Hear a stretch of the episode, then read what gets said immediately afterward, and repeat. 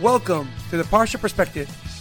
Each week, we will delve deep in a weekly Torah portion to find a practical and insightful way to enhance your daily life.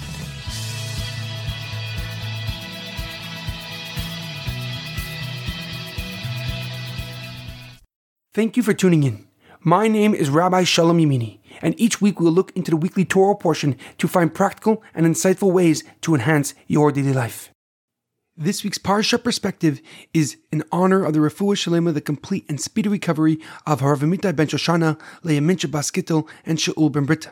This week's Parsha perspective is in loving memory of Edward ben Ephraim, Shlomo ben Edward, and Yerachmiel Daniel ben Gedalia. May their souls be uplifted and may their memories be a blessing.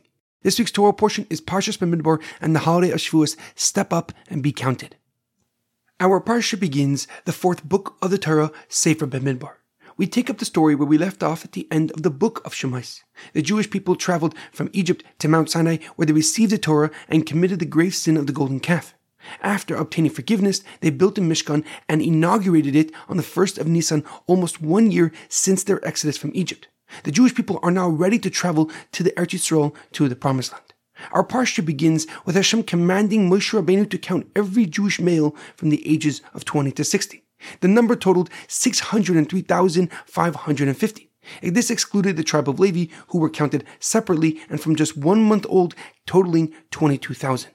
Hashem then tells Moshe the arrangement that the Jewish people will travel in as they go in the desert.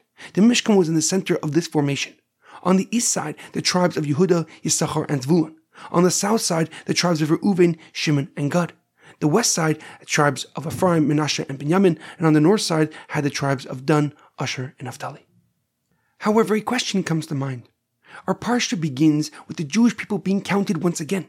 And besides the obvious question as to why the nation is being counted again, our parsha is always read on the Shabbos before Shavuos. What is the significance of our parsha that it must be read and emphasized before the holiday, before the Chag of Shavuos?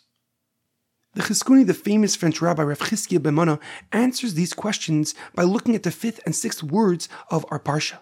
The pasuk states, "Vaydaber Hashem Moshe b'midbar Sinai," and God spoke to Moshe in the Sinai desert. This means that the Jewish people have not traveled since they received the Torah on Mount Sinai. The Chizkuni explains that God wanted them to be counted and put in a formation because they were about to travel.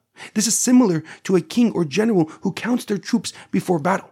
And since they are still in the Sinai desert, we read this parsha right before we receive the Torah anew.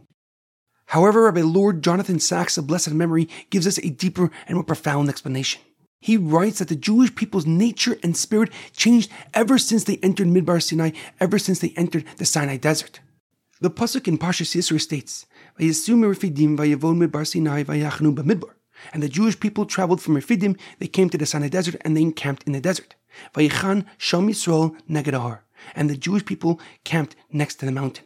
The words referring to the nation are plural terms. They traveled, they came, they encamped. Yet immediately following is a singular term for camping, Vaichan, and he camped. Rashi, Rav Shlomo Yitzchaki, the leading commentary on the Torah, writes that before entering the Sinai desert, the nation was divided and detached from each other. However, when they arrived in the desert, the Jewish people were remarkably united, one person, one heart. Rabbi Sacks explains that although the Jewish people were counted before, this time it was different.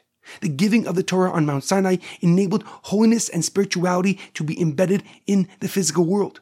This meant that every Jewish man and woman were individually empowered to fulfill and accomplish their godly potential. And when people who are independently motivated come together, they are truly unstoppable.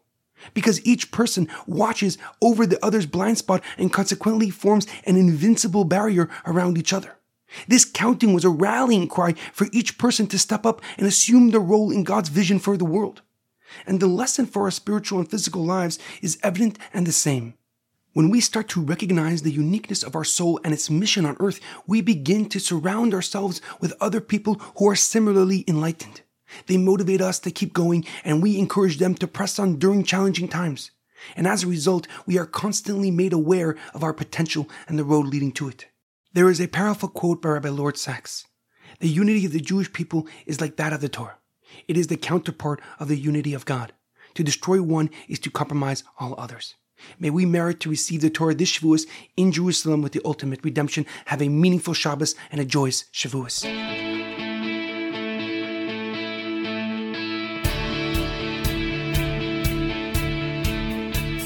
Thank you for tuning in to the Parsha Perspective. Check out our website, theparshaperspective.com. Send thoughts and comments to theparshaperspective at gmail.com. Till next time, thanks for listening.